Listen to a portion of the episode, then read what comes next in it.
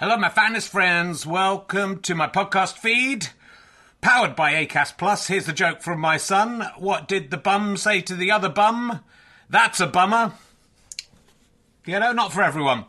Uh, so, uh, look, thanks to everyone who's come to see the previews of Can I Have My Ball Back? It's been going really, really well, and uh, really pleased with how the show's turning out. It's officially on tour now from Wednesday. I'll be at the Leicester Square Theatre. A couple of tickets left.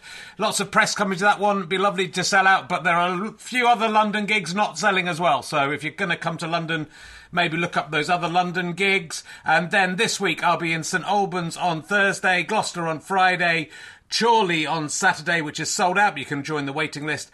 And Glasgow on Sunday, two shows. I think the earlier show is sold out. Check, check with the venue, but the later show has some availability. Come along if you can. If you enjoy these podcasts and like them being free, then the great way to pay me back is to buy a ticket to a show or buy a download or a book from gofasterstripe.com. But you could just keep listening for free as well. That pays me back also. So, you know, no no pressure. But I'd love to see you there. If you just know me from the podcast and don't know me as a stand up, I'm pretty good as a stand up. It's a good show. I think you're going to enjoy it. It's only made about seven men faint so far. So, you know, are you brave enough to take the challenge? Let's sit back, relax, and enjoy whichever podcast you're listening to now. You should celebrate yourself every day, but some days you should celebrate with jewelry. Whether you want to commemorate an unforgettable moment or just bring some added sparkle to your collection, Blue Nile can offer you expert guidance and a wide assortment of jewelry of the highest quality at the best price. Go to BlueNile.com today and experience the ease and convenience of shopping Blue Nile, the original online jeweler since 1999. That's BlueNile.com. BlueNile.com. Hey, it's Ryan Reynolds, and I'm here with Keith, co star of my upcoming film, If, only in theaters, May 17th. Do you want to tell people the big news? All right, I'll do it. Sign up now and you'll get unlimited for $15 a month in six months of Paramount Plus Essential Plan on us. Mintmobile.com slash switch. Upfront payment of $45 equivalent to $15 per month. Unlimited over 40 gigabytes per month. Face lower speeds. Videos at 480p. Active Mint customers by 531.24 get six months of Paramount Plus Essential Plan. Auto renews after six months. Offer ends May 31st, 2024. Separate Paramount Plus registration required. Terms and conditions apply if rated PG.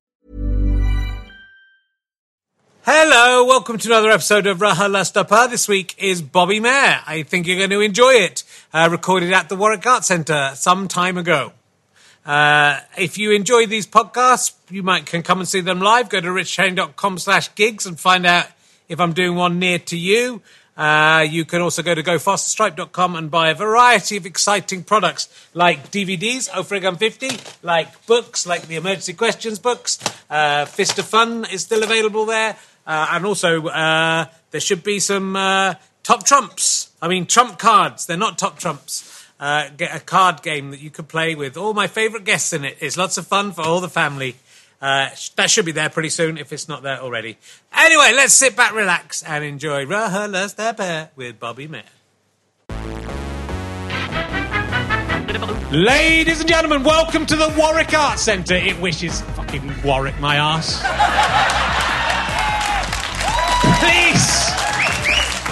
Please welcome a man who is deeply regretting his winter choice of deciding to wear a big jumper during all of these shows.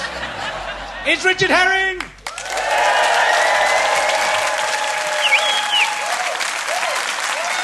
Here I am for the first time.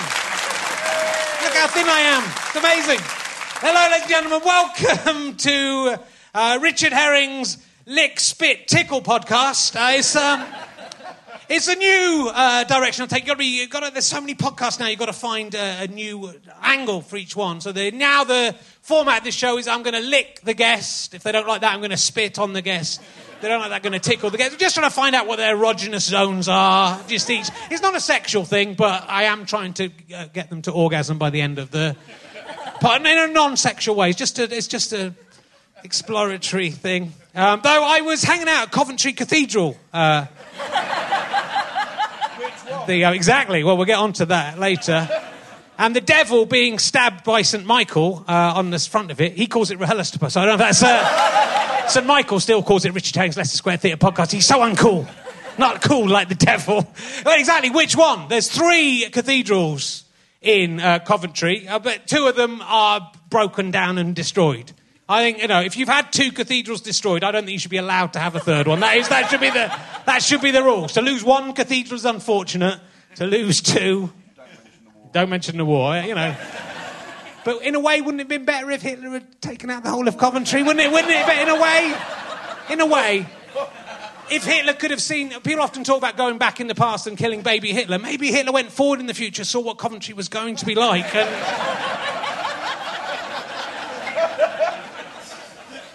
Um, sadly, he, failed. He failed to stop it. I, I, I, I very early memories of coming to Coventry Cathedral. Some of my earliest memories, and being terrified of it because of a that devil being stabbed by the, archangel Michael, whoever he is. I remember that vividly, and that massive fucking tapestry of Jesus. crucified or whatever he is. It's, it's, seared into my mind. A terrible thing. Um, I've been looking up Coventry uh, on, on, Wikipedia. Uh, Coventry is the seventh most dangerous city in Europe. Do you know that? It comes ahead of Sarajevo, which is ninth. It's pretty impressive. Uh, Chuck, Chuck Berry's My Dingaling was recorded at the Locarno in Coventry, and that is the best thing that has ever happened here. A man singing a slightly, euph- well, I mean, broadly euphemistic song about his penis. Uh, the Italian job sewer scenes were filmed here. They're not in Turin as they are in the film. Because if you're going to film in a sewer, why not come to Coventry? Uh, so um, I think that might be all I've got for you. I've, I've, I've, I've literally been on holiday. I'm slightly, maybe not slightly. I've been in Devon uh, on holiday in Woolacombe, and I've cut the the holiday short to come back here. I could still be there now to perform to you. I went home during the holiday to perform to people in London. Not really a holiday, that is it. But I've got two children, four and just nearly two. Uh, and to be honest, getting away from that holiday is the most relaxing thing that's ever happened. It's been two weeks of fucking hell. Do not have children, I'm not even joking. Or only have them when they're like 15. Just have them, incubate them somewhere let them look after themselves. That's boarding school, isn't it? I'll just send them to boarding school. It'll be fine. So, look, we're going to crack straight on. My first guest, only guest this week. He's probably best known as the third cousin of Justin Bieber. That is why you're all here tonight to see him, and you're going to be disappointed when you see him, madam. I Can, and that's why don't get your hopes up. There is not much family resemblance. Ladies and gentlemen, you please welcome Bobby Mair? Welcome. In, sit down, make yourself home. You're quite a long way away. Thank you. I like, I like it. They're keeping you a long way away Yes. from me tonight. How are you doing, Bobby? Yeah, I'm good. Good. It's good to see you. So, you are you really the third? You're the cousin, third cousin. What does that mean, third cousin? It means uh, in my family, my grandfather's brother is Justin Bieber's great grandfather. Okay. My grandma was Grandma Bieber, and her name has been soiled very badly. Yeah. Yeah, I can't tell people my grandmother's name without them laughing in my face. I think they'd have laughed anyway. Bieber's quite a funny name. A, it sounds a bit like Beaver. yeah, that's true. And B, it's Bieber, which is just a stupid name. If It's- there wasn't Justin Bieber, he's actually made the, the name acceptable, I would say. Because we've now heard it. and go, Can't What call someone have I- Bieber. That's like a child's name for a fire engine. what is this podcast? I've just Mainly- signed on to have my dead grandmother mocked. It's the roast of your dead grandmother. We brought it, we brought it back to life. Welcome to the roast of your dead grandmother. So, Bobby, I, I've met you once before, very briefly. You don't remember it. Uh, we were in the offices. no, I don't remember meeting you you. don't remember I meeting didn't know we had met. Yeah. We, do, we met, we met. But, we But I think I probably know more about you than. Well, actually, you've done now done research I've, about I've looked, me. I know all sorts of things about you. They're Oh, all no. quite dark, and uh, it's difficult to know where to start because they're I all quite just dark. say- yeah. Your train station guards in the Coventry train station are very aggressive. on the way here, I had a ticket on my phone, okay? Mm-hmm. So I bought an e ticket, but I dropped my phone on the ground, so the screen is slightly cracked, still very visible. On the way in in London, they let me through, no problem. On the way out, I show the lady my ticket. She says, scan it. It won't scan. And then she says, you have to buy a new ticket because your phone screen is cracked. And I said, "Uh, no, but they let me in. It's not fair to let someone in. I could have got the ticket another way. It's not fair to let someone in. and then not let them out and demand they buy a new ticket. that seems like kidnapping and demanding a ransom. Like they've now kidnapped me within these gates. So I said, bye bye, and I just went through the gates and went about my way. And then a very large man, who's the bouncer of the train station, there's two of them, but this guy was really large and really excited. He was in his early 20s, and over, like, I don't know stone, but like a thousand of them. like, he was a really big man. And he said, Stop! I said, Look, I have a ticket on my phone, but they said I have to buy a new ticket. I'm not, I'm just gonna go. He's like, No, you can't leave. and I said, I'm just gonna leave. You're not a police officer. You're a train guard. What are you going to do? And I start to leave, and he shows me what he's going to do. He starts throwing me at the train barrier. Wow. Like tossing me. And I said, Stop! Stop doing this! and I'm trying to walk forward, and he's just throwing me. He's like, Go through the barrier. Like he's pushing me. And I said, You're, You can't do this. And then this police officer ran over, and I've never been in a fight with someone. I'm very relieved to see a police officer. And I said, and then he started saying, This man has assaulted me. So I was now being accused of assault. and uh, then I, I took, uh, took off by one cop, and then there were two more cops, and they took off the security guards. And I was like, I'm going to be charged with assault in Coventry. I'm now the scum of Coventry. And I thought, oh no, I'm supposed to. I was so excited to do this podcast. I thought I'm not going to make the podcast. I, and then I, I was just, I was like, am I allowed to take his picture? She's like, technically, you are allowed to take his picture. And then, uh, and he's saying I assaulted him, but I didn't assault him. He, he assaulted me. He threw me at the barrier. And I had to take it on my phone. And then eventually we talked for 10 minutes. I calmed down. The guy calmed down. I shook his hand. they realized I was a comedian. I think they didn't want me to shame him on social media. and they didn't charge me with assault. And I'm very grateful. Wow. It's the seventh most dangerous city in uh, Europe. Do you know? that? You, I should have told you that before you, before you came here. Couldn't you just email the ticket to their phone so they could have then scanned the ticket on their. I had that thought, Yeah. but she looked so angry. I just Yeah. wanted to get out of there. Yeah. And it didn't work out for Well, me I'm at very, all. I'm very sorry that uh, Yeah. that you had this terrible treatment. I, I probably could have tried to barter more before I went through the gates. Yeah. That was my mistake. That's why they call this the Warwick Arts Centre, though. They're just trying, they're trying to distance themselves. but they, you know, they, they're literally distancing themselves from Warwick. If you look at a map, it's, it's, it's Coventry. no- We're in Coventry. but My Dingaling was, did you like the song My Dingaling by Chuck Berry? I don't know a lot of Chuck Okay. Berry's music. I I know he's a very influential artist. Yeah, not really with My Dingaling. Okay. My Dingaling. We can do it tonight with the, oh, it, he, he goes, My Dingaling, My Dingaling, I want you to play with My Dingaling. That's the Chuck Berry song. It's Oh, like- I, didn't think it's one of his most song. successful. I just didn't know anyone wrote it. And then, you know what I mean? There's some songs that are so shitty, you just Yeah. assume, like, I mean, I think this song was just created by children. yeah, well, it sounds like, you know, one of those sort of 70s comedians that used to do just swearing. Kevin Bloody Wilson. Uh, That's an insult to Kevin Bloody Wilson because his stuff's actually much more classy than that. his cock based material is on a different level to that. But then there's a load of Coventry people who shout, By Dingaling! Well, not like that. I can't do the accent. It's one of the accents I can't do. It's weird. I feel like there's a lot of people in here who can do the Coventry accent Yeah, better than you. Maybe. Yeah. I don't think any of these people are from Coventry. they've, all, they've all come from Warwick, Leamington Spa. Um, so, well, you were going to. You've, you're not. You've, you've cancelled the Edinburgh show that you were going to do. You I was were going to do the Edinburgh Festival. Yeah.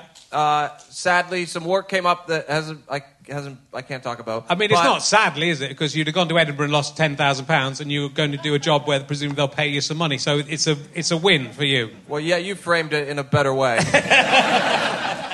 You didn't even have to go to Edinburgh to get the work. That's Yeah, why yeah, yeah. people are going to Edinburgh to hope to get the work that will pay for their terrible Edinburgh experience. yeah.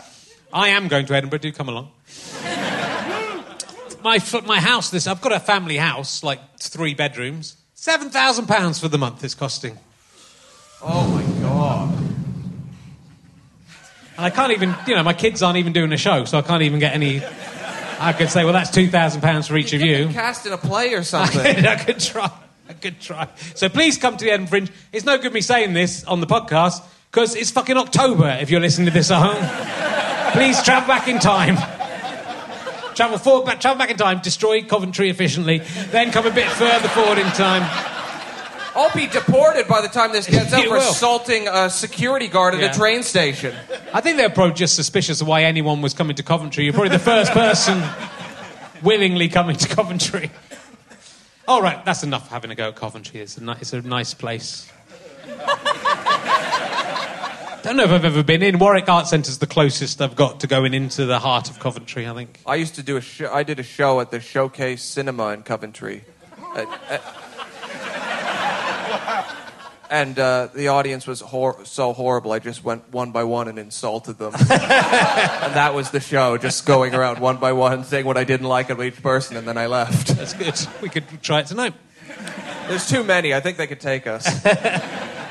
So, you are from Canada. Let's get that out the way Yes. before people are confused by your accent. Yes. Um, and uh, I would, the, well, I'm interested in a few things before you came to the UK. Okay. You were- did did you genuinely? I know you do a bit of material about it, but did you generally do medical experiments? Oh yeah, I was a In- medical lab rat. That's how Yeah. I made my living for like a year and a half. Right. So you guys have heard about medical studies, have you? Yeah. Okay, so yeah, so you, I go in for a weekend. They uh, give me a pill, take my blood, and then you'd sleep in uh, bunk beds with a bunch of strangers. Right. And uh, I was in my early 20s, and I was doing stand up, and it was the only way I, I could.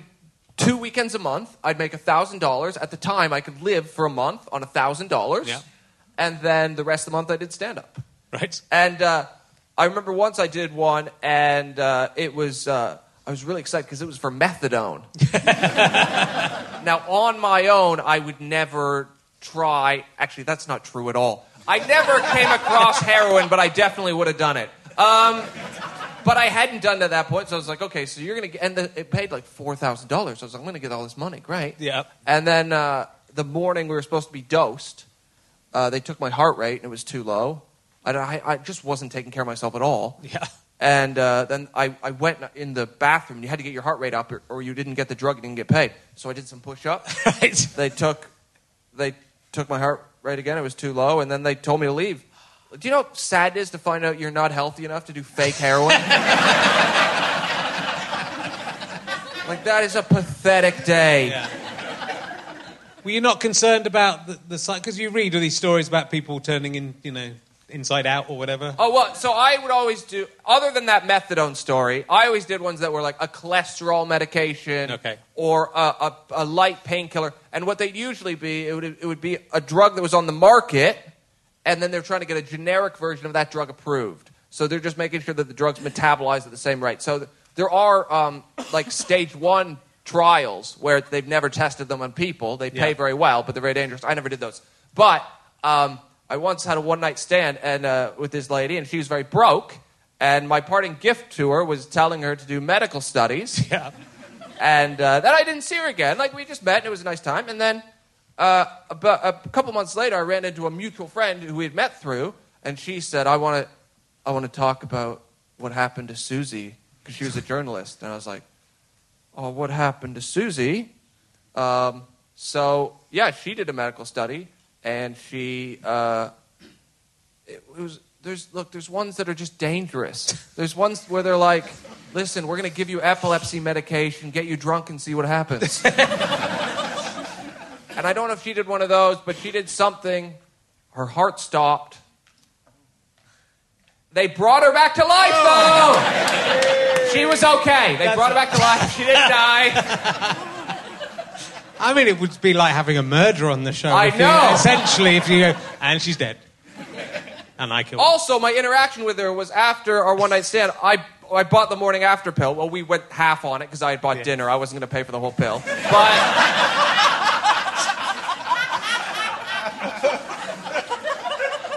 so so I eliminated our unborn child Yeah. and then almost killed her. Also, Okay, so you are a, you are a murderer. I am. 50 murderer.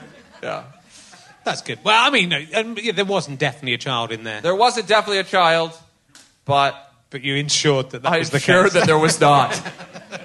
also, I weirdly to tie it up all up on the walk to get the morning after pill, me and her were looking for a pharmacy, and we walked into a- a methadone clinic, Right. And we saw what our future child would have looked like, and then we went to the pharmacy. Your humour's quite dark, Bobby. I, I I, probably should have said that. I'm sorry. At the start. No, it's good. But I don't mean to be like I'm just me. Yeah, yeah. I'm not, well, I I'm, was- I'm your not life trying is, to be. Your life's quite. I mean, your Edinburgh show was going to be. The tagline was uh, survived adoption, both his mum's dying, mental breakdowns, and getting diagnosed with borderline personality disorder. So that was that's the tagline of your. Yeah, but I'm having a good day today. So you've got that proper comedian's backstory that, like, you know, the yeah, definitely. I have a lot of yeah, lots of sad shit. Wah Yeah. wah, cry violin, whatever. Yeah. and go with it through humour. I was reading Robin Ince's uh, book about uh, "I'm a Joke and So Are You." I think it's called. It's a very good book about the about comedy and what makes a comedian. And and he was saying about how many comedians, a lot of comedians are, are adopted or have some big trauma with their parents. Yeah. In childhood, I don't think. I mean, my dad was my headmaster, which maybe is my trauma. Just feeling constant shame Uh, yeah, your whole yeah. childhood. Oh yeah, that's horrible. Yeah, but I feel like I had quite a happy childhood. But a lot of comedians have this. You know, uh, they've lost a parent or they've uh, or been adopted. You've lost two mothers and and been adopted. Yes. Uh, so, uh, do you think that? Do you think that has uh, turned you into a comedian, or do you think you'd have been a comedian? I don't know. It's I don't know what why I'm a comedian. You know, lots of people have really sad lives and don't become comedians. It's not like you can punch a kid in the face and be like, "Someday you'll thank me for this." when you're selling out Wembley Stadium. but if you punch enough of them, one of them will. Yeah, do. yeah, yeah, yeah. I'm taking ten percent. Yeah. I mean, that's sort of like being a, a child abuse pimp, isn't it? If you, if you punch enough kids. Well, I always think the same thing. Like, whenever you see a really old man with a really young lady, it's kind. You know, her dad didn't treat her well, right? but then you think all the bad dads are treating their daughter shitty, and then other bad dads are getting to fuck those people's daughters.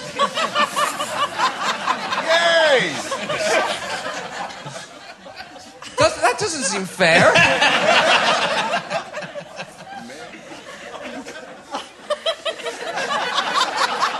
You know how you said if I didn't want something to be included in the Yeah. podcast? And I said there was no way you would possibly have say anything having watched your stand up. That's, that was a very good observation. It's you. staying in. Uh, my wife's only 13 years younger than me, and she, uh, she, got, she gets on very well with her dad. So it's fine. Are you sure about that? Um, so, uh, you. Uh, so, why, what brought you to. So, you're in Toronto. What's Yes. Toronto? What's Toronto like? So Toronto is a beautiful city. Yeah, it's Okay. like Sweden in the past. Oh, yeah, that's nice. Yeah. You know, um, I moved there when I was 19 because I wanted to do comedy, so I went to uh, Humber College's comedy writing and performance program, Okay. and then uh, that was really boring, so I dropped out. Has any. Have they, have they produced any big names? Humber, Humber College? It, within Canada, yeah, Yeah. lots of people who are doing Okay. really well have went there. Okay. But um, I mean, yeah, and then I just did comedy in Toronto for six years, and then came here. Yeah. Toronto itself is a great city. I liked my time there, but like, I don't know. It's just. What do you, what, what do you want to know? I just want to, you know, I, I, I don't, I've only heard of Toronto as a place. I've never, you know, I can't even imagine what it's like at all. So I was just wondering. I mean, you tell me what I it's think like. You could imagine. I can't. It's there's a lot of people going talking in a Canadian. Is there French people there? No, there's no French, French people in? Toronto. All the, well, there's probably some. I'm not saying we haven't killed them all. we killed all the French. Uh, no, the French people usually live in Quebec. Toronto is an anglophone city, English city. Yeah. Anglophone is that a word? That's yeah. That's all I wanted to know. I just want to know whether it's anglophone or not. Okay, I should have just said that. it's an anglophone city. The so, thing, well, I went to Montreal. I've been to Montreal, which is also in Canada, and Yeah. I've heard of it. Uh, and uh, It's the best city in the world. That's got a lot. They've got French people there, and they, when they've got KFC, they call it PFC or something like that, don't they? PFK or something because it's got to be in it's got to be in French. Yeah. Everywhere in the world calls KFC KFC. well, they have very got- strict language laws. They do. They hate the English language and they want to keep speaking French. Yeah. And it is the thing they care about most. But even in France, KFC is called KFC. I mean, So it's not actually French for them to call it PFK or whatever they're calling it. Puilo. if you shot a man in the face in Quebec and Yeah. said, I just shot that man in the face, they'd say, Did you just say that in English? like, they're very, they're obsessed. They never stop. Yeah. So what brought you to Great Britain? I wanted to Uh, Canada has a very small comedy scene. Uh, well, not very small. There's lots of great comedians in Canada, but it's a gigantic country that's like the size of Russia with only 30 million people, or maybe 40 million now. Uh, but so all the gigs are very far apart. No one's that interested in comedy. It's like trying to be a blues musician in Belgium. Like, no one cares. they just don't care. It's not that they hate comedy, but most towns wouldn't have a show. Only the cities. So there's just, I was just felt like, and I saw all the kind of comedians like me who had been going 10 years longer than me were sad and angry. And I thought, well, I'm sad and angry now, but I don't want to be that way when I'm old. so I got out. Yeah. And uh, why here? Yeah. Well, there was a great visa called the Holiday Maker visa. That's an under 30 travel visa that I was eligible for, and I could not get a visa to the United States. so that was why I Well, it's here. much easier to travel around the United Kingdom. The towns are quite close together. No, this what I don't think what anyone appreciates who does who started comedy here and who's from here is that this is the best place in the world to do comedy. Right. I have friends who live in America. There's nowhere else where you can be like I'm well enough known to be on this podcast, but like for the first few years here, nobody knew who I was at all. And I was still making a nice living. There's nowhere else where you can just make a nice living in complete anonymity Yeah. in comedy. It, I mean, I've been going for 30 years and I've managed to myself. It's pretty, it's pretty lucky. It's, uh, we get a lot of crazy Canadian comedians over here. and, Like, nearly all the Canadians who come over are basically insane drug addicts. There's some who some who clean themselves up. Okay. Nearly all of them are mad. Are you the ones who've just been thrown out of Canada for being too crazy, or is that what all comedians are like in Canada? I think a, a lot of comedians party pretty hard in Canada, Yeah. more than I would comfortably say more than here, because here it's like a business, you know. Yeah. You're doing your show, you're going to go home, you're filming it, you're recording it. A lot's happening in Canada. You do your show, you think, well, no one's ever going to remember that happened, and then you get really high and you fall asleep, you know. People don't have things to do. There's not shit to do. No. Okay.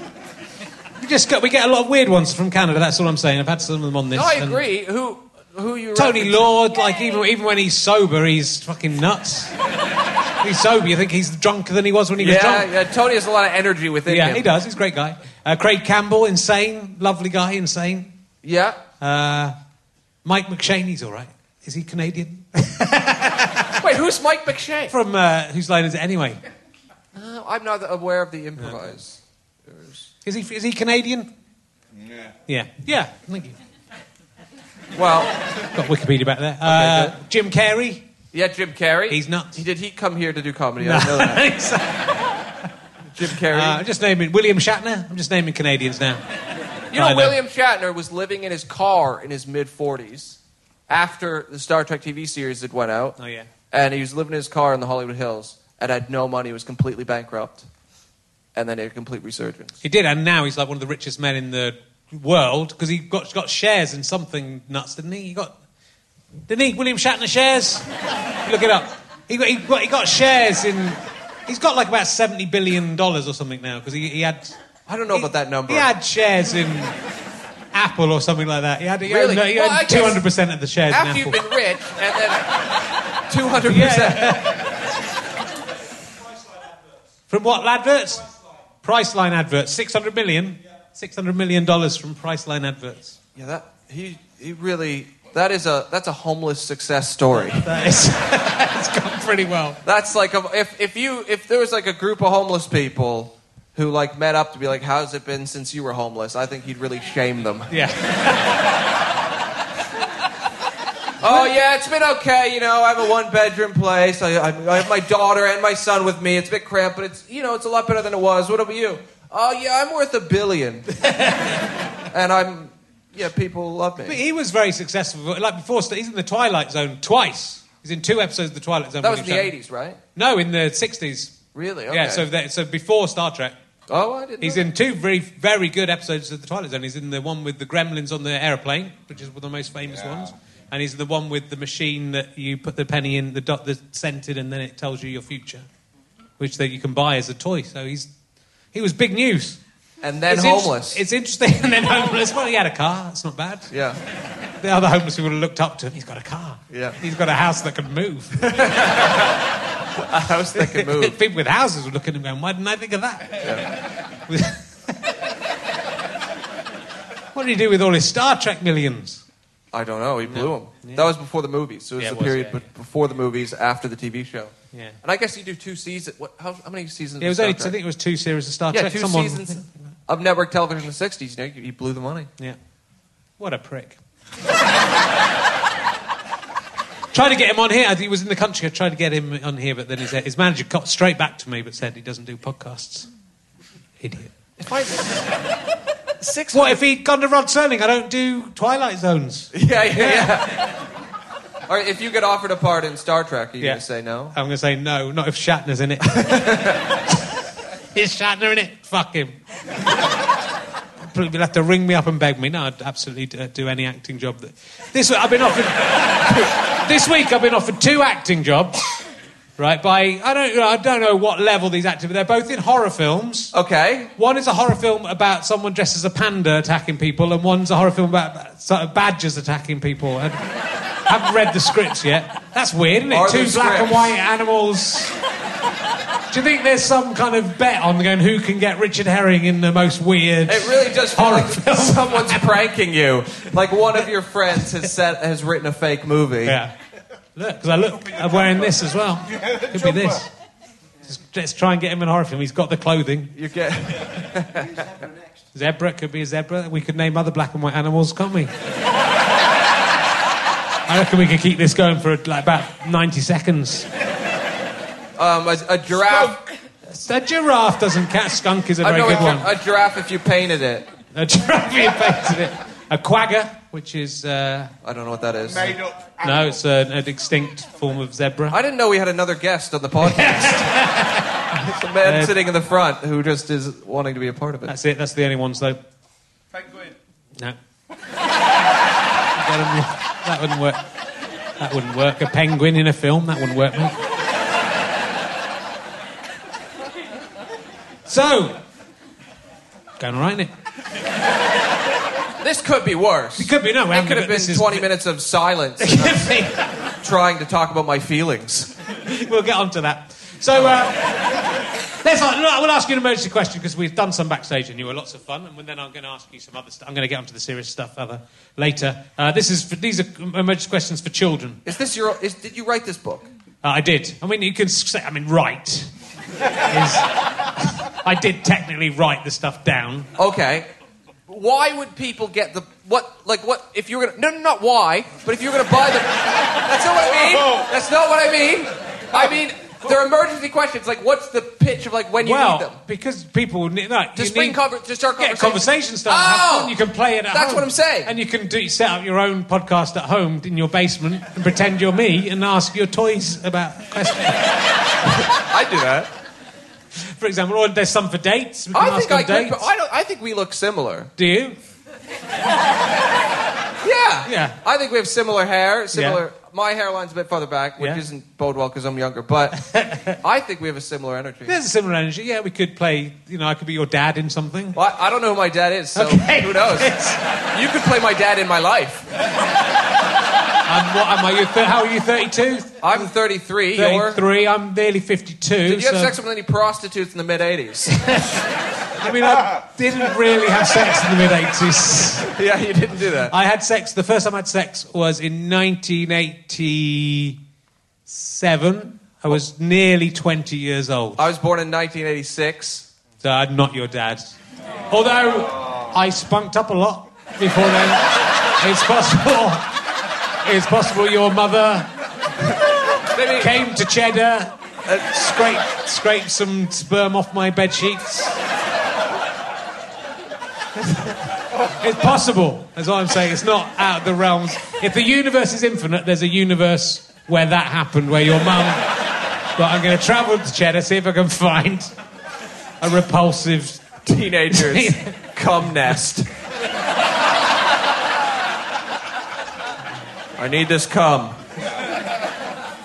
So your your real mum, your real mum who's now dead. Bi- biological mother. Yeah, your real mum Doesn't matter, they're both dead. I feel like it's what- insulting I don't, to have to, I don't have to spare the feelings of the other dead one. She's dead. No, they're my feelings. I don't care about you. It's my feelings, not the not theirs. Okay. Yeah, yeah. She, Your my biological mother, biological mother dead. yeah, and was a prostitute. I don't. Well, she she was a. Okay, when when I, I got my adoption papers, they re- and uh, my mom was in care, so there was like a mini biography of her, and in the papers. Uh, they were trying to put a positive spin on her occupation. So it said Bobby's mother was a dancer in nightclubs, which led her to being in a number of communities. But it's like, if they're telling me she was a stripper, I feel like she was probably a prostitute. Well, that's a big leap to make, and I think you've been very offensive to your own, to your own real I mean, I'm not sure. Okay, let's ask you an emergency question, and we need one now. You just said dead mom, dead mom. I need, Emergency question. I need to get out of the the hole I've dug myself. Um, Ready to pop the question? The jewelers at BlueNile.com have got sparkle down to a science with beautiful lab grown diamonds worthy of your most brilliant moments. Their lab grown diamonds are independently graded and guaranteed identical to natural diamonds, and they're ready to ship to your door. Go to BlueNile.com and use promo code LISTEN to get $50 off your purchase of $500 or more. That's code LISTEN at BlueNile.com for $50 off. BlueNile.com code LISTEN. Even on a budget, quality is non-negotiable. That's why Quince is the place to score high-end essentials at 50 to 80% less than similar brands. Get your hands on buttery soft cashmere sweaters from just 60 bucks, Italian leather jackets, and so much more. And the best part about Quince, they exclusively partner with factories committed to safe, ethical, and responsible manufacturing. Elevate your style without the elevated price tag with Quince. Go to quince.com slash upgrade for free shipping and 365-day returns. Quality sleep is essential. That's why the Sleep Number Smart Bed is designed for your ever evolving sleep needs. Need a bed that's firmer or softer on either side? Helps you sleep at a comfortable temperature? Sleep Number Smart Beds let you individualize your comfort so you sleep better together. JD Power ranks Sleep Number number 1 in customer satisfaction with mattresses purchased in-store. And now, save 50% on the Sleep Number limited edition Smart Bed for a limited time. For JD Power 2023 award information, visit jdpower.com/awards. Only at a Sleep Number store or sleepnumber.com. okay, I'll ask you this one. Okay. If, like Adam Sandler in The Cobbler, you had the, the power to transform yourself into any person with the same size feet as you by wearing their shoes that you've cobbled on the magic machine, in case you haven't seen the film, which person with the same size feet as you would you become? You can be anyone with the same size feet as you. What size feet have you got? Ten. Oh, you can't be me. Okay, well that that's suggests out. I'm not your father. But who? How do I know who has the same size feet? Well, I thought you would have researched that before you came on the show. How is that a conversation starter when it's always going to lead to the next thing that is said, which is I don't know who has the same size feet as me. That's never a thing that's historically spoken about. No, no, I don't. What size were Hitler's feet? Uh, probably, probably ten. Do you want to be Hitler? Who's got size ten feet in here? Cheer now. Fucking nearly everyone. I've got size eight, so you can't be me. My wife has size eight, so I'm, I'm going to do. I'm going to be my wife. You can wear her shoes. Yeah, okay, I can wear her shoes, which is great. So, like, if I just have to go outside, I just put on her like boots and stuff, Yeah. or, like uh, little sandals, and yeah, it feels nice on my feet. Yeah. I like women's jeans. They hug my body nice. Have you seen Cobbler with Adam Sandler? I've never seen that great film. No, you should watch it. There's a new one out called, which isn't new to people at home, Murder Mystery something. Thirty million people watched it in the first weekend on Netflix. People love Adam Sandler. I do. Yeah. I love Adam Sandler. You ever see Punch Drunk Love? I do, yeah, but that's what that's why I, I'm interested in Adam Sandler. He's a Because great actor. He's He- really good. He doesn't write films that I love, No. but I think he's incredible. he's a good actor. He's a good. Com- his stand-up special's really good. Great. Why does he do the Cobbler? What's going on? I think he just likes doing family why? entertainment. He's a- why? do, why would you know. do? Why would you do? I do a couple of them.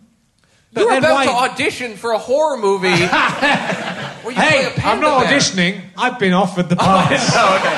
But I think that's the answer the, of the why. Is like I don't have any. You know, you just do what comes in Yeah. front of you. Would you right? do the cobbler if the cobbler came to you? The guy said, "You you play a guy He's got a magic cobbler machine. he can transform into anyone who's got the same size feet as him. Would you not go, well, it's not going to limit it a bit? I'd probably, I don't know. It depends. What is the number on the table? It'd be a lot. Yeah. If you were at, you'd have to be Adam Sandler. I'd trade lives with Adam Sandler happily. Yeah. Yeah, he seems like he has a great life. he just makes movies with his friends in them. I know, I like him. I'm just saying that would be a great time. It would. I think that's why he makes those movies. If I don't know Adam Sandler, but I assume it's because it's a great time to make those movies, and they make him a lot of money. Yeah. And he thinks they're funny. I don't think he does. I don't know. I just get the sense that there's, you know, there's more to Adam Sandler. I mean, you know, you're not that interested in him, but I'm very interested in him. So I don't I think even thinks loved him in Spanglish. Oh. I think it's a flawed film, but I thought he, he was a very sympathetic character. I I haven't. Don't think I've seen that one. Well, I can't really talk until I've seen Spanglish. Yeah. I haven't seen the new one yet, so you know it might be a return to form. the one with him and Drew Barrymore. Uh, no, it's him and uh, Jennifer Aniston. Oh, okay. Yeah. I mean, he's done some with uh, Fifty First Dates. Oh, yeah. That'd be a lot. So uh, let's we'll talk about you. We'll talk about you being a married man. You did a show. You did a film, a TV show rather, about getting married with your actual fiance, who then is your actual wife, Harriet Kemsley. Yes. What was? I mean, how much was it scripted, and how much was it the real? thing So we did on? it kind of the. Uh, no, I'm not comparing our show to Curb Your Enthusiasm, but uh, in the the style that they write Curb Your Enthusiasm, so we write like the story of what we wanted to happen, and then we write what happens in each scene, and then we just run a scene like ten times, Yeah. and then film it from a bunch of different angles and take the best parts. based on stuff that's happened to you already, or just? Oh yeah, like it was the the, the, the it was about us planning our wedding yeah. uh, and the tension between us. You know, will they, won't they manage to get married? And I would say, if anything, it was a sanitized version of our real life. Yeah, well, you- she's- but- she's, but uh, if, if you'd seen the show, clearly some of it hadn't happened. Yeah, like yeah. it, but it, uh, yeah, it's definitely based on things that we had happened or things we had. Yeah. I mean, you're quite an unusual couple. A, like, it's a very bad idea for comedians to marry each other. Uh, and as I, you know, I'm further in than you. Yeah. Uh, but uh, you, she, you have very different backgrounds. She's a quite, uh, I don't know if she really is, but in, within the, the, the film, she's a kind of upper middle class. Oh, she is. Yeah, Yeah, yeah. yeah. I married well. Yeah, you did. And she married badly. She married terribly. Yeah. She's brought nothing to her family. she's just she's just diminishing the family wealth. yeah. Not that there's like that. I'm no. She's look. She she's from like a middle class family. Um, I'm not. But yeah. But it's, you know, it's, there's, that's an interesting dynamic. I just wondered if that was how genuine that was you, because you've done roast battles against each other as well. Yeah, we did Which I was. We watched a bit of yours, me and my wife together, and there's no way I could do that. I mean, I say things on here when she's not here that I hope she won't hear, but she sometimes it gets back to her. But I couldn't say the things to her face that you would that you would say to. It your- felt amazing. Yeah. but was it worth it? Because if I did that to my wife on stage, I would would be I'd pay for it later. Oh no, we wrote we oh, wrote know, I it know. together. You know, Yeah. we we tried to like. It was more like a, it's kind of like professional wrestling. Yeah, yeah. I really, it was great. I know. I get that the roast battle is mates having fun with each other. Usually, not usually married people. They asked me to go on it with Stewart Lee,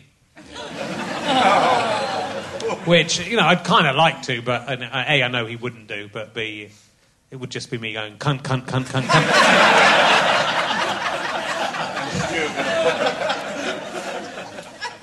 so, um, which I think would be quite a good way of coping with it, wouldn't it? They just said, "Yeah, no, fine, but now let's do no cunt, cunt, cunt, cunt, cunt."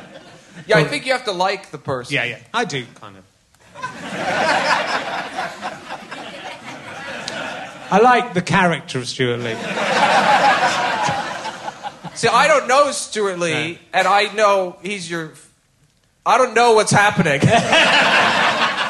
So I'm not He's my former double act. So it's the same, but it's a different. It's a. It's a. It's when you know your, someone. he's your ex-wife, pretty Yes, much. yeah, is that what yeah. you're saying? Okay. Yeah, yeah. So when you know someone that well, it's kind of because even if you're joking, if you and even if you go, you both agree this is what we'll do, something might just get under Yeah. in there and ignite something. And then if you go, you know, I would at least I don't have to go home with Stewart Lee after the show and have sex with him or not have sex with him. Yeah, we're not. Yeah. Yeah. No, I any I like uh, working with my wife. It's Yeah. great. We have yeah. She's very, she's excellent as well. Very, very funny. She's very funny. Uh, we didn't plan on being an improv double act, you know? it wasn't our plan. so did you just meet on the circuit? Is it? Yeah, we met at a house party Yeah. like seven years ago. I had met her twice before that, but uh, I don't remember meeting her. It's like a kind of a, a theme in my life, I guess, not remembering things. Yeah. But uh, and then the third time, she made more of an impression, so I remembered her. Okay. And then she had sex with someone else that day, and uh, then we went on a date like a week later. Okay. I don't know. The, telling the story of how you met your wife, I don't. It, you know, it, oh, we we fucked for a while, and then we thought, what if we only fucked each other? And then we f- only fucked each other, and then we fought a lot, and now we're here. I think it's just that I mean, it interests me in getting uh, comedy from that any situation because I you know I write. You write as a comedian. You write about your real life, Of course, to a, a great extent. Both of us and mo- most comedians do that, and so it's mining that family stuff and the relationship stuff, which you know it's an interesting it's an interesting line to tread, and it sort of just depends on how your relationship with other you know whether your relationship is is that kind of relationship where you can- which clearly yours is, where you can do that. Mine is to the extent that my wife puts up with me saying stuff on here most of the time. Does she ever publicly attack you? Um, no, she's very, pretty nice on the whole. A little bit. I think she did say she does a podcast called Drunk Women Solving Crime, which is very good. Uh, and I think she did imply she wanted to murder me on one of those, and had an idea of how to do it. Slightly shitting me up because Like in the you house? know, when you when you're when you're seven or eight years in, you know, uh, we've got life assurance for about another five or six years. She's got to get rid of me quite soon if she wants the the pay. Have you, are you insured? Have you got your life insurance No. against each other? See, yeah, there's nothing. You're you're safe. I look at my wife and I think six hundred thousand pounds there if they're, if they're I really worry about that because Harriet has dyspraxia and she's very clumsy. And uh, one night she was really drunk, and I was helping her vomit uh, in a bathtub, and she kept falling over and hitting her head on a radiator repeatedly. And I was like, "You have to stop hitting your head on this fucking radiator because if you die, no one's going to believe you hit your own head against the radiator." And I was saying it yelling, so I'm like, they, the neighbors just heard me yell. If you now die, you're just ruining my fucking life.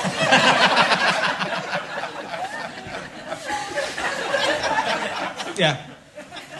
Yeah. You got to watch out for it. It's difficult. You know, the chances are. How does your wife want to kill you? I, I'm not coming. I, I haven't actually listened to this episode. So Okay. I've just I heard, saw some tweets about it. She said, "Oh yeah, it's nothing." Uh, That's what they would the say. tweets isn't it? were yeah, the tweets were concerning. Are you allergic to anything? Don't, no, I don't think so. But you know, I'm quite old. If I died of a heart attack, no one would be that surprised. Yeah. She could just put a little cocaine in your food every day Yeah. and just slowly wear your heart down. Yeah. That'd be a way to go about it. Then she'd know, okay. I don't really want to give her more ideas. She's already got some ideas how to do it. I mean, I don't really. She'd get away with it. I don't mind because I don't want my kids to grow up with a dead dad and a mother in prison. So if she kills me, I want her to get away with it. I think if she killed you in a way that wasn't too suspicious, no one would be like super surprised you were dead. I don't know. In the same way, if I died, no one would be surprised. No. No one would be like, he was too young. They'd be like, he lasted way longer than I thought he would.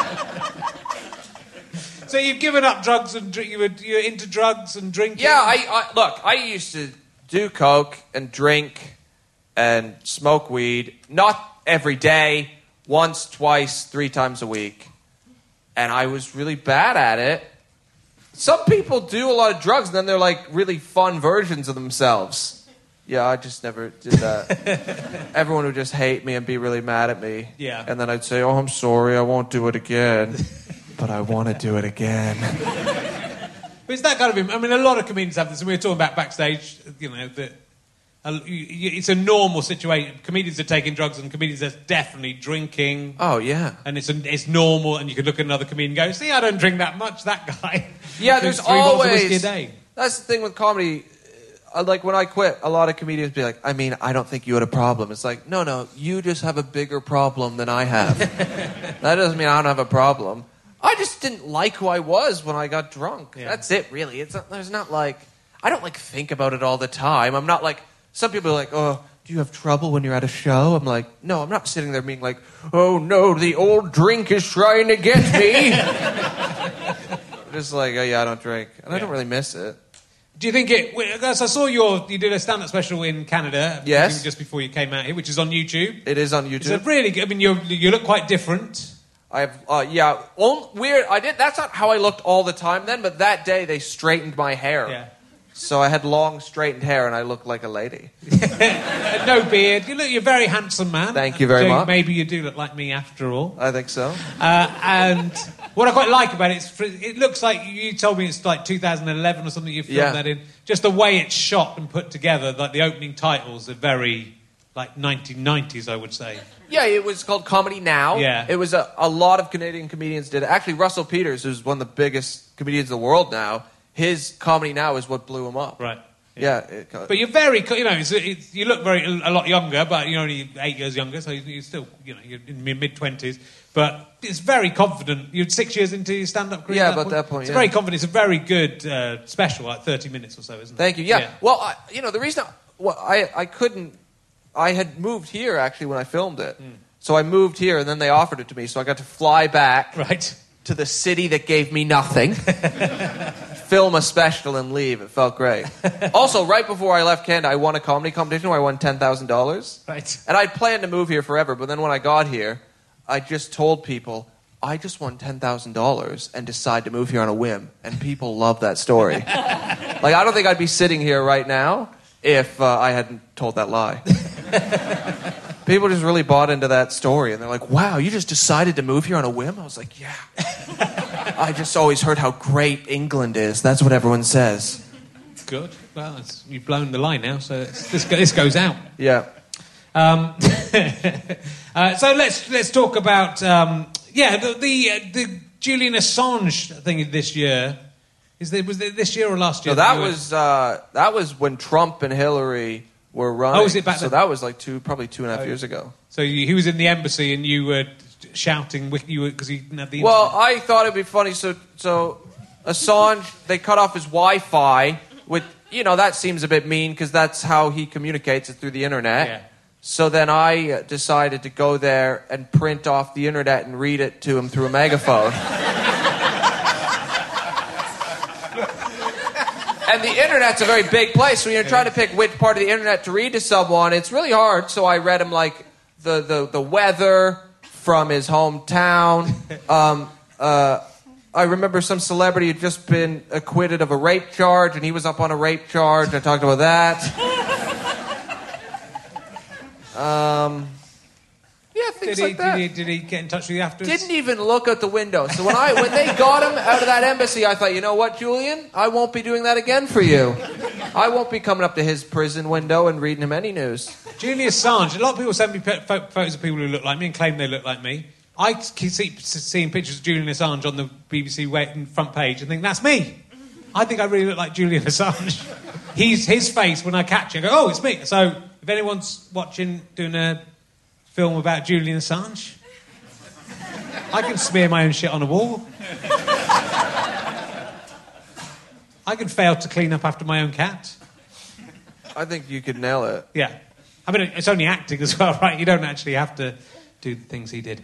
Uh, just realised that's lucky. Um, they're more weirded out by me than you. This is, uh, you're doing well. I'm being, I'm being more offensive than you. I didn't expect that to happen. Um, I like the, uh, was this in your special, the idea of vegetarians owning a cat? That's a, that's a, that was a nice idea that they, that they were you wouldn't eat animals but you would kidnap them and keep them in prison.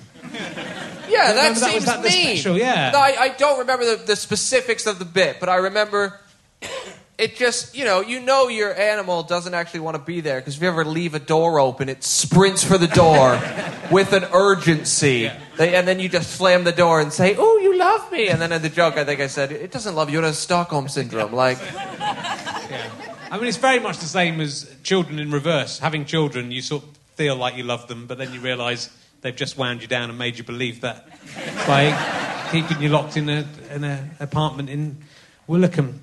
Um, so glad to be out. Um, but that's why I like. There's a, there's a lot of in your routines. There's lots of these just nice ways of looking at things. There's that. There's talking about going to uh, festivals not on drugs. There's Glastonbury this weekend, recording this and saying that's like just being a refugee. is to playing music and these these nice kind of uh, ideas. It's it's. Uh, uh, no, it's, it's it's really nice. It's very, very worth looking at stuff up. And you've you've um, you've uh, opened for a few comedians who are uh, uh, quite racy comedians. You opened for Jerry Sadowitz. I opened for Jerry on a national tour when I first moved here. Wow. Like two months after I moved here, I opened for Jerry on like a 20, 20 city tour. And how was that? Because I I supported Jerry in Did you? yeah, in 1989 or 1990. Something like a couple of gigs I did. I was his support act on the Comedy Network. Jerry's a really positive, cheery guy. Yeah.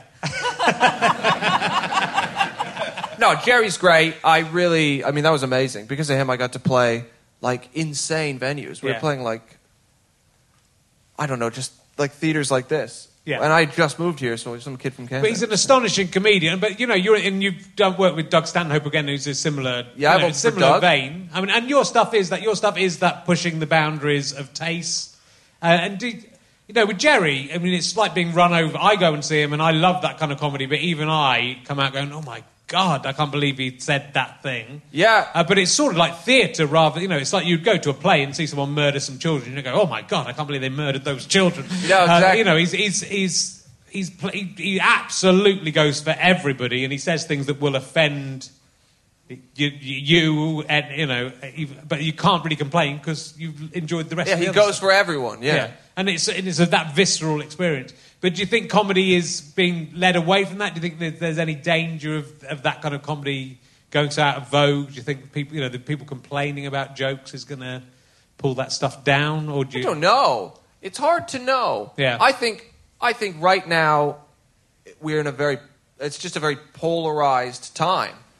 You're either on the left or you're on the right. It's very uh, polarized, and I think once politics calms down, everyone else will calm down. I, th- I think it'll all be okay. I mean, I think it, it's always a pendulum with these things. I think you know, politics and comedy, in that things get too safe and then people want Exactly. stuff, and then things get too extreme. And they did like that, you know, five ten years ago. I think probably things were getting a bit pushed too far, and then you know, there's a natural pulling back in that. But it does. It's sort of, I suppose, someone like Jerry Sadowitz is a very good example. of Someone who's made a career of doing that, and it doesn't matter if someone tweets. I, I saw Jerry Sadowitz and he said something that offended me. About every single thing he says is not going to affect his his no, life I don't think so. because you know, but it, but it means, but someone like you, say, who's a, a young comedian who might get a TV job or something, Yeah. And you might have a nice job on a nice TV show, and someone might go, oh, but Bobby did this terrible joke about killing his children with the morning after pill. That'd be forty million and one people in Canada if only you'd let that one live. Um, so you know, it, it can affect your, it can affect down the line.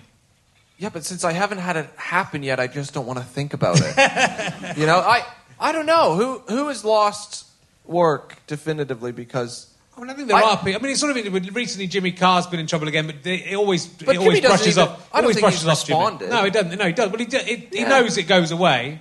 There are definitely people who, uh, you know, it's affected to some extent. It's not. It's weirdly, it's not often comedians, but it is sometimes comedians. Usually, they have to do something bad, really, don't they? For it to be, for it, for it to be. The, I I just don't have that much of an opinion Yeah. about this. Like I think it'll all be fine. I think I've never been told my comedy was like racist or sexist, you know? And like that's what everyone's worried about. Yeah. Everyone's worried about something being racist or sexist or so or homophobic. That's what everyone's so worried about that. Everyone's like, "You're an edgy guy," and I'm like, "I mean, I've never had that problem. I don't know what Yeah. you think." Yeah. Yeah. But I mean, I don't know. No. Maybe. I don't know. I don't, I don't think it's, it's it's sort of interesting. I think it's interesting that um, the the way tastes change. I mean, we had Matt Lucas on a few weeks, months ago, and uh, you know that's he, he's talking about the stuff he did 10, 15 years ago, and like that's the thing. Like some of that stuff that we, people were doing 10, 15 years ago, where where it felt like we'd got to a certain place and you could push beyond and do the jokes now because we were in a safe and happy place, and then realize, oh no, we're not really quite there yet. You know, there's, there's presumably there'll be a point where racism no longer exists and people will be able to joke about stuff again, and homophobia no longer exists, and you'll be able to joke about it because it will seem so ludicrous. You know, Yeah, but I mean, I don't know if that's going to be in our lifetime. I don't think it will be, Bobby. I don't think it will be, but it's but it's you know that's what it, ultimately there's that there's the way that comedy can bring people together. Like joking about cer- certain subjects is a way of I mean in, in, inclusive as much as being exclusive. There's just two types of jokes, isn't And? I think there's things I probably said on stage like 10 years ago that I would not say now. Yeah, yeah. That maybe now wouldn't even get a laugh because people's sensibilities have changed. And the problem is those. Things And I'm not going to repeat them No, now. no, but the problem is those things still exist. That's where that's where it's weird. Comedy used to just disappear. And certainly that kind of comedy, the comedy in the moment, it wasn't filmed, it wasn't tweeted. Exactly, the it just yeah. it just disappeared. Now there's a but catalogue now of every you can, tweet. You can find the things. You know, the what is it? The other day was the 10th anniversary of the death of Michael Jackson. And on the death of Michael Jackson, Twitter was kind of a wonderful thing. 'cause people could mourn if they wanted, but you could do lots of jokes about if you wanted, and there was jokes, and I did a whole evening of jokes about the coverage of it, not really about him so much, just about the the, the hysterical coverage of it. And I look back at that now, and I think, oh, you know, if you did that now, that would be in that you know you'd be in the papers if if I tweeted a lot of the things I tweeted now. Genuinely, I think just because people go, how dare he? You know, Michael Jackson's just died. How dare this comedian do anything? You know, I, I, I did something about. Um, uh, now I'll say it, and now it'll be in the papers. This is good. Uh, but it's all it's all on my blog. But it's um, I did something about. I wonder if Gary Glitter dies, people will just forget about all the other stuff he did.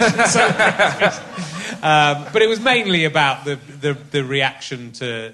Uh, there was a thing that came in. It was at the time I was doing Hitler Moustache, and so I did a section about it in Hitler Moustache. But there was there was a newspaper, the, the reporter saying die-hard fans are gathering at Michael Jackson's house, and so I tweeted, you know, what are the die-hard fans doing there? They shoot at the Nakatomi plus, and got like a I got a got a big routine out of that. that you know that. And so, but it was just that wonderful thing on Twitter that you could be sick and no one would go, oh, you know, oh, watch out, what are you doing? Uh, and and people like, on occasion, people go, oh, what, you know, come on, he, he was, he's definitely not a paedophile, he's innocent. Uh, Yeah, he's just the only adult in the history of adults that enjoys sleeping with other people's children and not fucking them. the only one ever. He's the only one in the history of people, or he's a pedophile.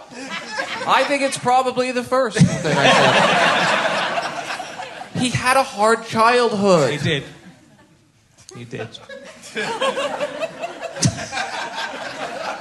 right, we're going to have to go in a second. Uh, it's been Who? really- Wait, can I say? Yeah. Who would have thought Michael Jackson jokes would still be being said in 2019? Yeah. They they died in the 90s, and I thought, well, they're dead, and now they're back. Yeah.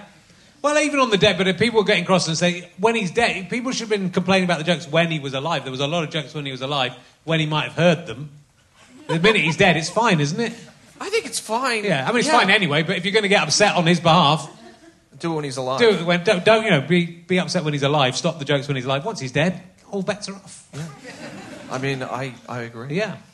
Um, look, it's been really lovely having you. You're going to Birmingham, so I mean, I have a com- gig. I have com- a gig in Birmingham. If, Yeah. uh, If anyone wants to go along, yeah. uh, you're there tomorrow night as well. I'm there tomorrow night. Yes. the, uh, the Glee Club, fantastic club. Great club. Uh, so thank you very much for coming along and doing this. I hope you've had a nice time. I had a great time. Thanks Good. for having me. Uh, really and ladies and gentlemen, give a massive round of applause to amazing Bobby Mair! Thank you so much, everyone. We'll be back next week with more. Go and have a drink of the week.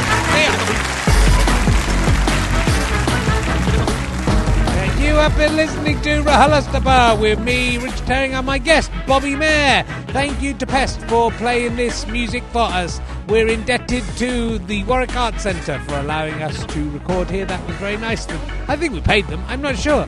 Thank you to my executive producer for this show, Andy Wilson. I'm indebted to my producer, James Hingley, and my series producer, Ben Walker. This is a fuzz. Go GoFasterStripe.com and Sky Potato Production. Go to richherring.com slash gigs and find out if I'm gigging with RHLSTP near to you or just doing stand up comedy. Who knows? I might be dead by the time you hear this. Bye!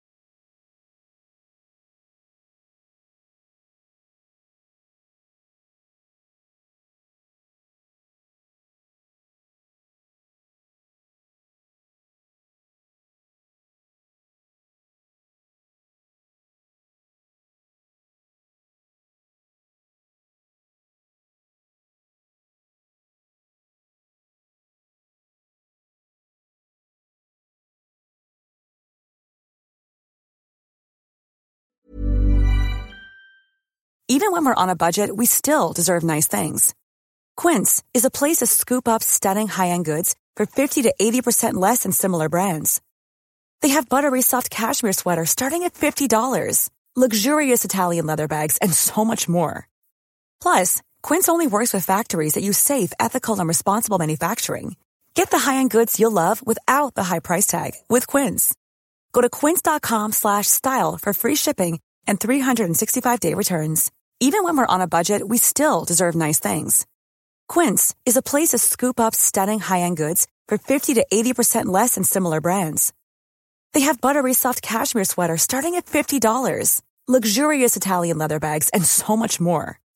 Plus, Quince only works with factories that use safe, ethical, and responsible manufacturing. Get the high-end goods you'll love without the high price tag with Quince.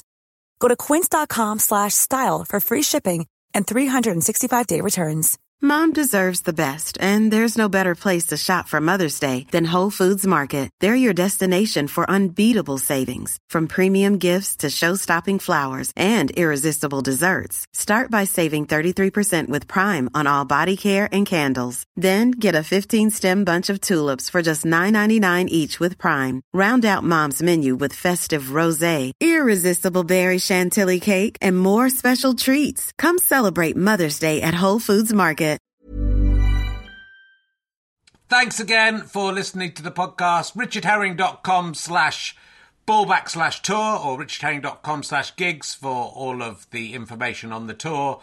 GoFasterStripe.com for lots of downloads and books and lots of fun. Thanks for listening. Go and listen to another one. Tell your friends about the show. Tell your friends about the tour. I love you all. I'm out.